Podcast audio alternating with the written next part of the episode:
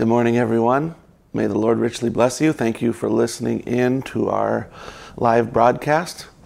I'm Jason DeMars, and I want to remind everyone that you can send in your questions, prayer requests, or testimonies to my website at jasondemars.com. You can also do the same on any social media platform that you're listening on.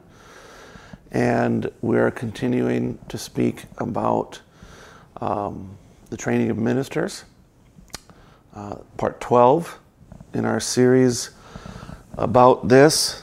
And um, I'm not sure what this uh, shape this is going to take, but this is something that I'd like to um, uh, put together in in written format, a book. I believe it's in, in important um, topics for ministers to think about, pray about, consider.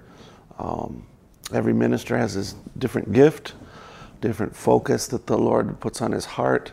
So we're not trying to make a bunch of cookie, cookie cutter ministers, but uh, just looking at the general principles um, throughout this series. So, and once again, if you're not a minister, that's okay. This is uh, this is we're speaking on Christian character. We're speaking on Christian love. We're speaking about things that every believer, um, in in many ways, needs to be a part of. Though we're specifically focused on ministers. Uh, the last few sessions we've been speaking about counseling, and I want to come back to uh, this topic in the future.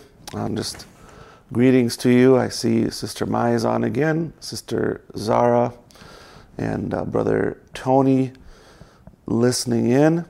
Um, if anyone anyone else is listening in live, please comment. We'd like to know where uh, where you're listening from, and also to greet you. Um, so, like I was saying, we're gonna we're gonna come back to some counseling issues, um, in particular, marriage counseling. Um, I want to say this for a moment. Of course, Sister Rhonda, greetings to you. God bless you. Uh, I also want to talk about this for a moment, just in overall leadership of a, of a church as a, as a pastor is um, there's a lot of one-on-one counseling that can be um, bypassed uh, if you would be proactive about having um, you know separate classes I would I would call it um, like a Monday night class or something like that, or a Sunday night class of going through uh, marriage, you know, a, a, marriage seminar, so to speak. Um, you know, if you would have those perhaps on an annual basis or a biannual basis where, you know, you take four or five weeks, six weeks, however you would want to do that, um, even if it's just just one or two weeks if as you're getting going on it after several years of doing it. Um, and meet every monday or meet every tuesday or meet every friday or meet every sunday and have the parents with children arrange uh, for babysitters or provide something in the church there um, that someone group of young ladies could uh, watch watch the children so that um, you could come together and speak in detail about different aspects of marriage. You know, these these kind of teaching uh, sessions can really um, bring help to people. Now, it won't help everyone. Some people will need one-on-one marriage counseling, and that's wonderful. If you're in a larger church, it would be wise for you to have a team you know, it doesn't need to be all you doing everything. Uh, specifically focus on maybe perhaps one gifted associate minister that is gifted at counseling. Set him aside and work with him, and he can do the, some of the marriage counseling for people. Um, I guess this is looking at a big picture of a vision for a church.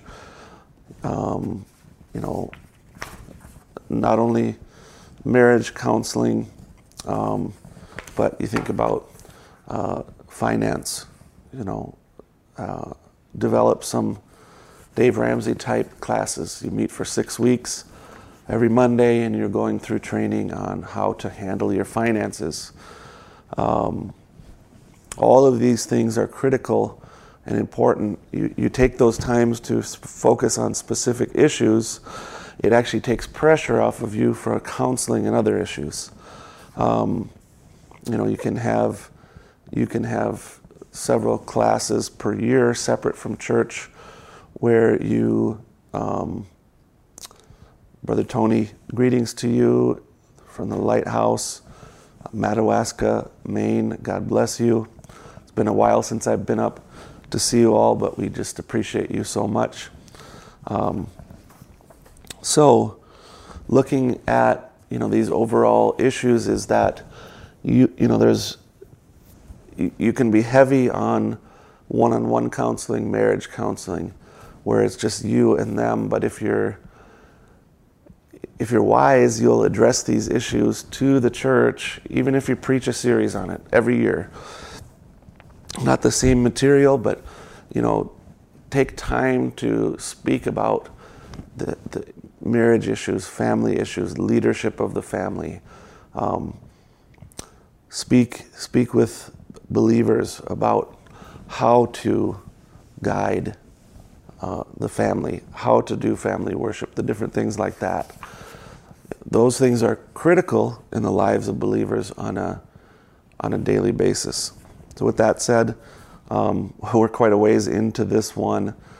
Um, I want to speak about leadership qualities, um, the character of leaders, and looking at um,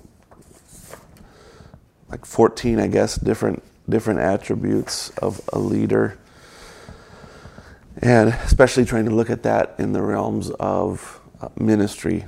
So, first, first um, attribute of leadership I want to look up is courage. Courage and or strength. So Webster's dictionary on courage speaks of bravery, intrepidity, that quality of mind which enables men to encounter danger and difficulties with firmness or without fear or depression of spirits. Valor, boldness, resolution is a constituent part of fortitude, but fortitude implies patience to bear continued suffering. 1 Corinthians 16 13 says, Be watchful, stand firm in the faith, act like men, be strong. So it's important as a leader that you have the courage to make a stand.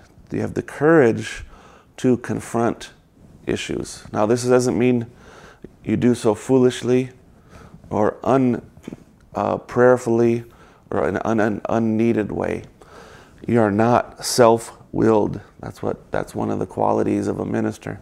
You're not self-willed. You're not focused on doing things the way you think everything should be done, but you're focused on outward, on others. But you have to have the courage to confront issues. You can't just let everything slide. Sometimes you see ministers that are so loose on everything, they don't confront anything, and a small problem becomes a huge gigantic problem permeating the whole church. And so, to lead spiritually, you need to have courage. Um, let's continue on. Character. Um, character is another leadership quality. Um, Brother Branham says this in the Smyrnian church age the reason for that is that character simply is never made without suffering. Character is a victory, not a gift. A man without character can't reign because power apart from character is satanic. But power with character is fit to rule. So, part of leadership is having character, having a consistent character wherein you lead with godly morals and wisdom. Another foundation of leadership is charisma. Now, I don't mean this in the worldly sense. Charisma in the Greek is defined as a gift, divine favor, a divine ability placed within man which enables him to operate with power under the Holy Spirit. 1 Corinthians 12 7 says, To each is given the manifestation, charisma of the Spirit for the common good. We're each given charisma. So, how can you have more charisma in leadership? Charisma is not having that super powerful, overpowering personality. That's not what we're talking about. Charisma in leadership is by thinking less about yourself and more about how you can serve and help others. Lay yourself aside. It's not about you, it's about God and about helping and serving others. Another uh, foundation of leadership is wisdom. Through wisdom is an house builded, and by understanding it is established. You have to be, be able to see through nonsense, see to the real need, and respond with the truth. Wisdom is understanding applied, wisdom is truth applied in situations. And so I'm going to I'm going to quit on that characteristic of leadership. Um, if you have any questions, prayer requests, or testimonies, please let me know.